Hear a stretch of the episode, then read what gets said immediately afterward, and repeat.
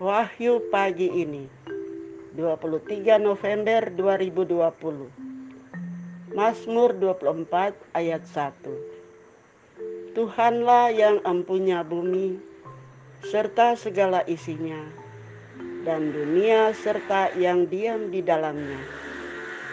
Saudara-saudari terkasih di masa pandemi ini mari mohon belas kasih Tuhan Sang empunya kehidupan, agar dimampukan menghadapi tantangan hidup ini dengan menaati protokol kesehatan. Selamat pagi.